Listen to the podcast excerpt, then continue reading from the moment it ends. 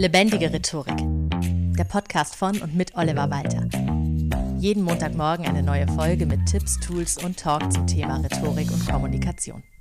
Hallo und herzlich willkommen zu Teil 2 der psychologischen Effekte, die du unbedingt kennen solltest, weil sie deine Kommunikation und deine Rhetorik verbessern können, weil du entweder diese Effekte kennen solltest, um eben nicht auf sie reinzufallen, oder weil du sie selbst anwenden kannst, oder in einigen Fällen auch beides. Wenn du Teil 1 bisher nicht gehört hast, bin ich persönlich natürlich etwas enttäuscht, aber es ist überhaupt nicht schlimm, weil es ist eine Aufzählung von insgesamt zehn Effekten und wir machen hier einfach weiter. Das heißt, du musst keine Vorkenntnisse aus Teil 1, aus der ersten Folge zu dem Thema mitbringen, um jetzt diese Effekte aus Teil 2 verstehen zu können. Legen wir los mit der Verlustaversion.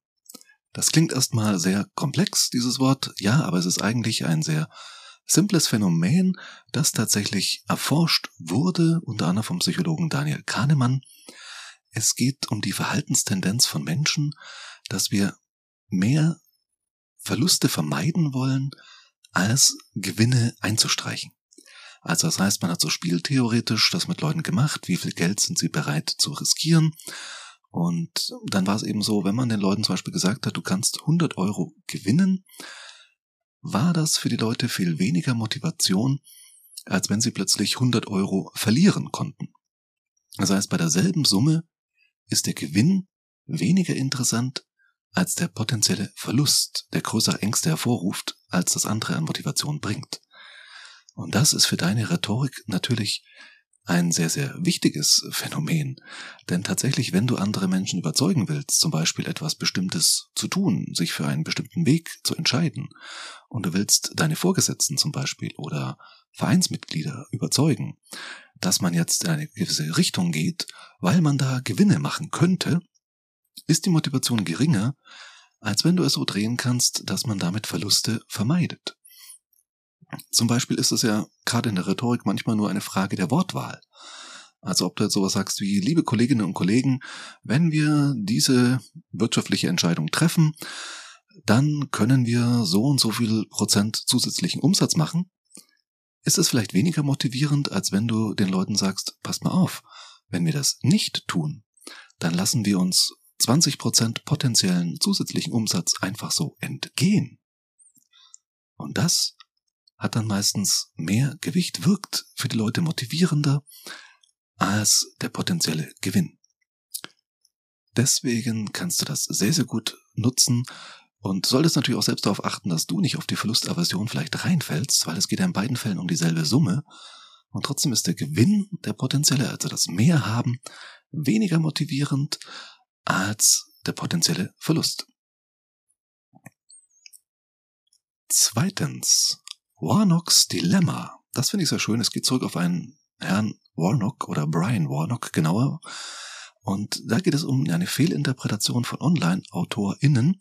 Also falls du auch öfter einen Blog zum Beispiel schreibst oder auf Facebook, Insta und so weiter, dann passiert es dir vielleicht, dass relativ wenig Likes und Kommentare kommen auch gerade bei Blogartikeln. Ich schreibe selber auch auf der Webseite hin und wieder zu einzelnen Podcast-Folgen zum Beispiel einen Blogartikel.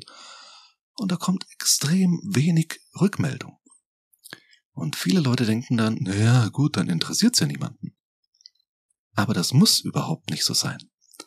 Denn die Anzahl der Kommentare oder Likes gibt keinerlei Auskunft darüber, wie interessant dein Inhalt ist. Tatsächlich lässt es sich nachweisen, dass nur die allerwenigsten Texte wirklich kommentiert werden. Dafür muss man schon gezielt auf Provokation, auf Zuspitzung, auf Polarisation setzen. Viele Menschen konsumieren Inhalte einfach, gerade Informationen. Wenn du reine Informationen sachlich fundiert zu einem bestimmten Thema lieferst, kann es sein, dass viele Leute das lesen und sich denken, oh, ist ja interessant.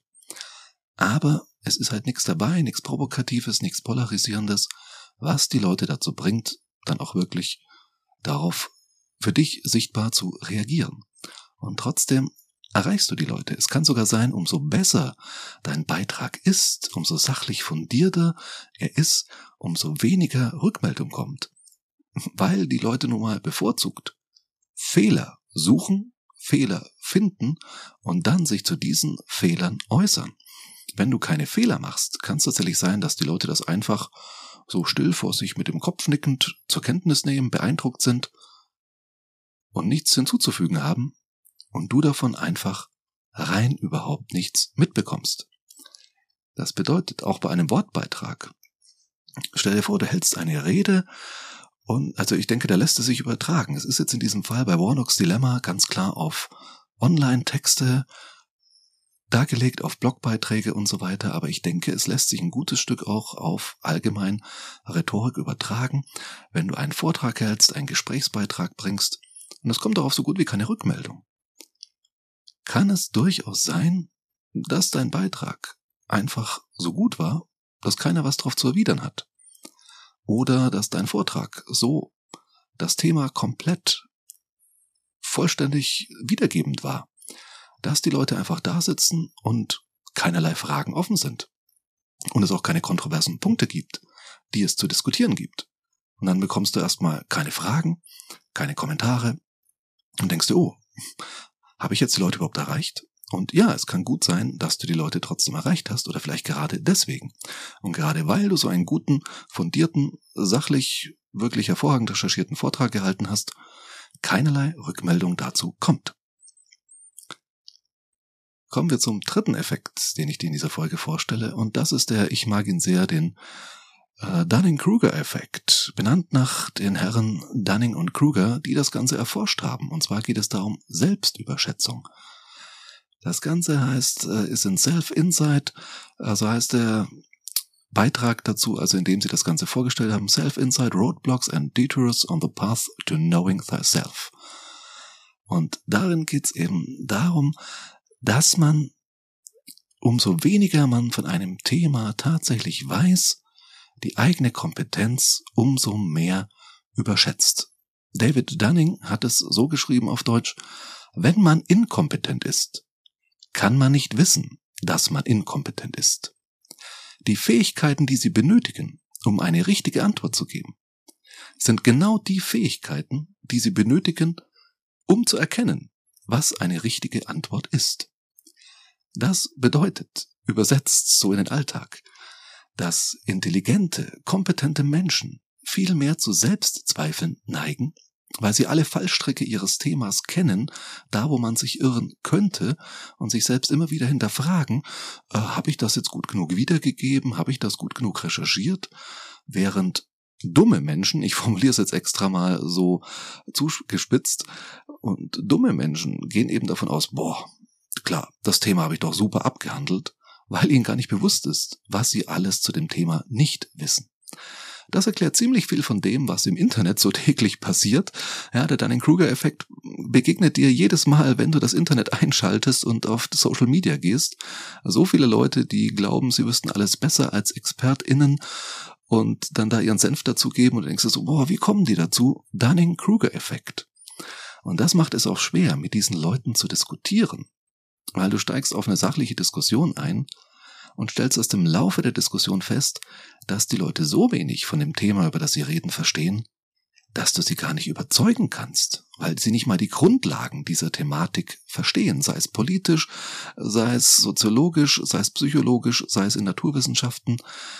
Äh, es bringt absolut nichts mit Leuten, die sich selbst komplett überschätzen in einem Thema, zu diskutieren, egal wie viel Ahnung du hast, also umso mehr Ahnung du hast, umso schwieriger wird es dir fast fallen, mit solchen Leuten ernsthaft zu diskutieren.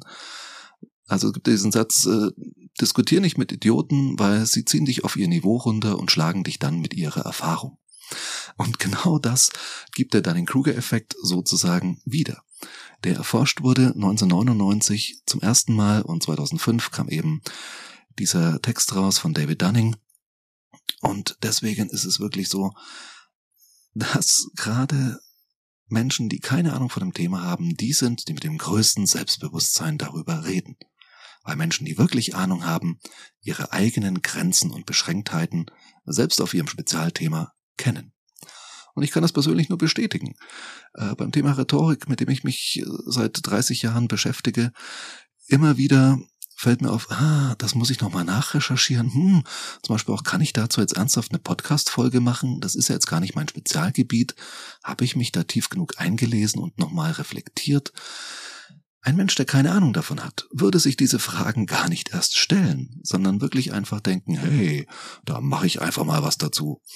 Also Dunning-Kruger-Effekt, ganz wichtig, wenn du selbst Zweifel an dir und deiner Kompetenz hast, ist das ein sehr, sehr gutes Anzeichen dafür, dass du wirklich kompetent bist. Klingt paradox, aber ist wissenschaftlich gut erforscht.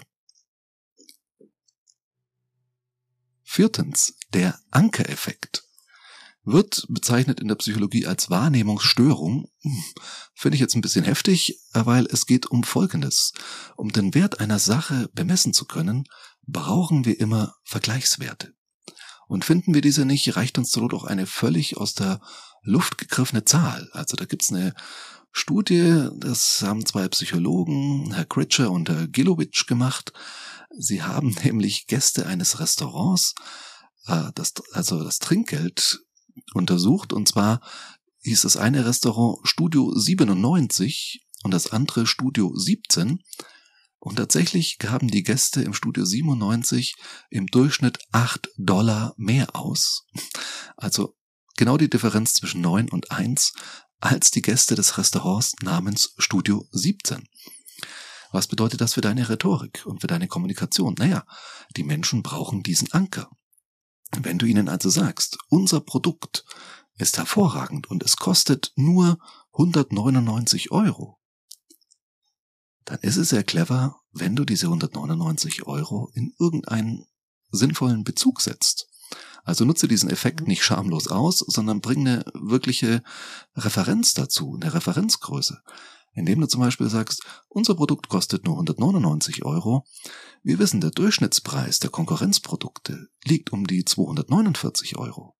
Das heißt, sie sparen hier im Durchschnitt 50 Euro. Das ist etwas, womit die Leute alles anfangen können. Deswegen ist es ja auch so, dass wenn irgendwo Schlussverkauf ist, oder den gibt es ja inzwischen nicht mehr so, aber Sale, Black Friday, sonst was, da steht ja immer der UVP, die unverbindliche Preisempfehlung des Herstellers, und davon wird dann ausgerechnet, wie viel Prozent du sparst. Ob das Produkt jemals überhaupt diese unverbindliche Preisempfehlung gekostet hat, oder ob es nicht schon immer günstig angeboten wurde, spielt dabei keine Rolle. Du liest, ah, normalerweise kostet diese Jacke 99 Euro und jetzt gibt sie es für nur 69 Euro. Hey, da spare ich ja 30 Prozent. Dass die Jacke vielleicht vorher schon für 79 Euro im Laden hing, das kriegst du gar nicht mit. Und genau dieser Effekt wird im Marketing dann eben bei solchen Sales schamlos ausgenutzt. Kommen wir weiter zum fünften Effekt, den ich dir heute vorstelle. Das ist der Halo-Effekt. Halo kennst du vielleicht, äh, das englische Wort, gab es auch mal einen Song. Wer war das? Beyoncé, bin mir nicht sicher. So Halo, Halo. Äh, ich fange jetzt nicht an zu singen, weil sonst schaltest du diese Folge ab. Auf jeden Fall geht es um den Heiligenschein. Das ist jetzt gar nicht moralisch gemeint, sondern es geht darum, dass wenn du als Persönlichkeit, so wie du halt bist, irgendeine dominierende, also nach außen hin dominante Eigenschaft hast, dass die den Gesamteindruck von dir prägen kann. Also zum Beispiel, wenn jemand, ich war es auch lange Jahre, das typische Beispiel ist, wenn jemand übernormal, äh, überdurchschnittlich dick ist, dann wird der Körperumfang visuell sehr stark wahrgenommen von anderen Menschen und auch gleich gewertet. Und es gibt so diese klassischen Vorurteile gegenüber dicken Menschen. Du bist willensschwach, du bist faul, äh, träge, was auch immer. Und das wird auf dich projiziert. Das heißt, das Übergewicht überstrahlt alles andere. Oder wenn jemand sehr, sehr groß ist oder sehr, sehr klein oder eine sehr hohe Stimme hat. Alles Faktoren, die deine Wahrnehmung durch andere Menschen sehr, sehr stark beeinflussen kann.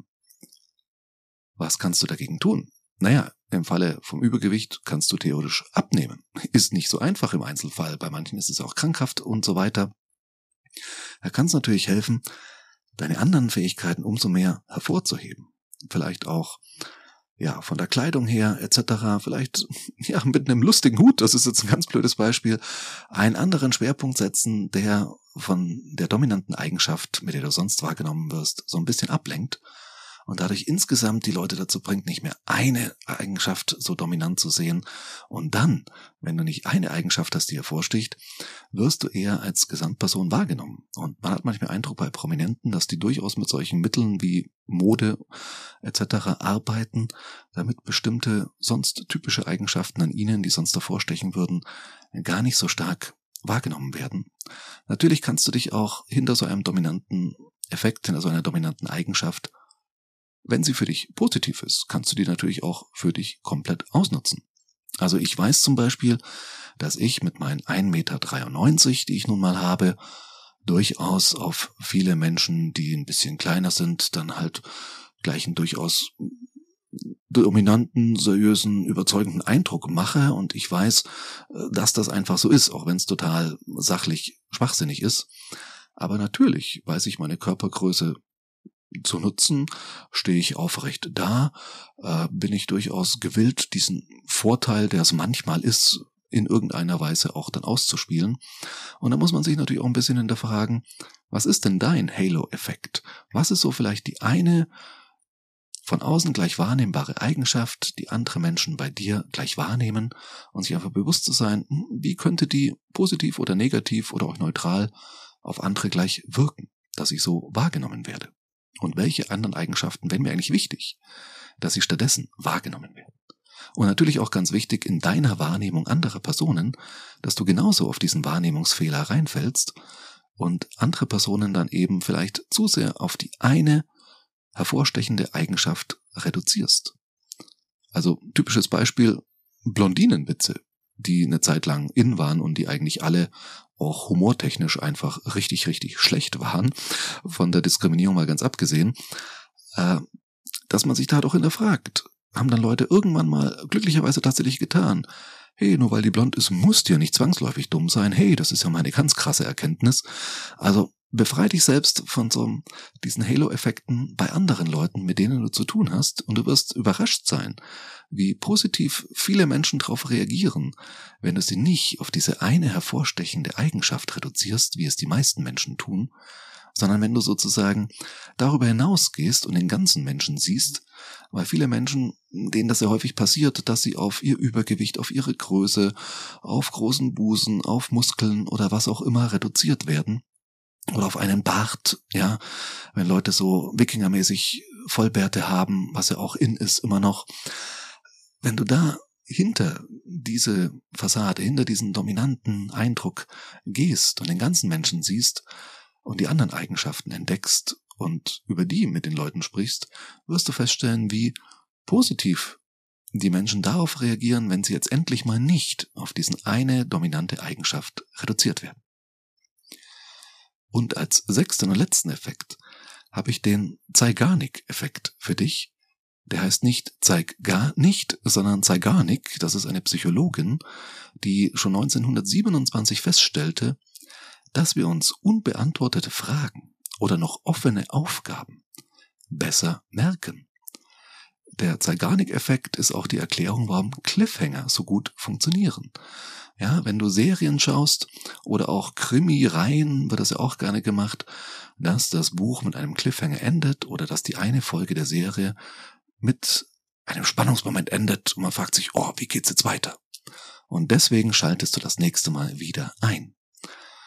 Und genau wie stark du diesen Effekt jetzt wirklich nutzen kannst, das erzähle ich dir Natürlich, in der nächsten Folge. Nein, tue ich nicht, weil ich das Thema psychologische Effekte jetzt erstmal abschließe. Aber noch offene Aufgaben funktionieren auch, um sich Dinge besser zu merken. Und unter anderem deswegen habe ich in jeder Folge eine kleine Hausaufgabe für dich. Und bevor wir zu der kommen, fasse ich die Effekte des heutigen Tages nochmal ganz kurz zusammen. Wir sprachen über die Verlustaversion, dass Menschen eher der Verlust von 100 Euro schmerzt, als was der Gewinn derselben Summe ihnen an Gewinn wirklich bringt, über Warnocks Dilemma, dass, weil du keine Reaktion bekommst auf deinen Beitrag, das nicht heißt, dass er nicht interessant war, sondern dass er vielleicht einfach qualitativ sehr hochwertig war und es nichts mehr hinzuzufügen oder zu hinterfragen gibt. Dann hatten wir den Dunning-Kruger-Effekt, dass gerade dumme und inkompetente Menschen zur kompletten Selbstüberschätzung neigen. Der Ankereffekt mit dem UVP zum Beispiel, wenn etwas von einer beliebigen Summe aus reduziert wurde, nimmst du das als Referenzwert, um das, diesen Betrag irgendwie vergleichen zu können. Dann der Halo-Effekt, dass es manchmal bei Personen eine herausragende Eigenschaft gibt, die sehr dominant auf andere wirkt und stärker wahrgenommen wird als alles andere. Und dass es gut sein kann, sich dessen bei sich selbst bewusst zu sein, aber auch gerade andere Menschen nicht auf diese eine dominante Eigenschaft zu reduzieren. Und zuletzt der Zeigarnik-Effekt, benannt nach Bloomer W. Zeigarnik, die schon 1927 eben feststellte, dass unbeantwortete Fragen sich besser gemerkt werden und auch noch offene Aufgaben ebenso. Deswegen ist es völlig okay, eine Rede zum Beispiel mit einer unbeantworteten Frage oder einer Aufgabe, die man den Leuten übergibt, zu beenden. Und deswegen beende ich auch diese Folge wieder mit der Hausaufgabe, Überleg dir mal, welche dieser Effekte vielleicht für dein Leben, für deine Kommunikationssituationen ganz besonders wichtig sein könnten und wie du diese Effekte zukünftig positiv für dich nutzen kannst. Ansonsten vielen Dank fürs Zuhören und bis zum nächsten Mal. Das war Lebendige Rhetorik, der Podcast von und mit Oliver Walter. Jeden Montagmorgen eine neue Folge mit Tipps, Tools und Talk zum Thema Rhetorik und Kommunikation. Wenn du Oliver Walter als Experten für lebendige Rhetorik buchen möchtest, schau doch mal auf www.walter-oliver.de.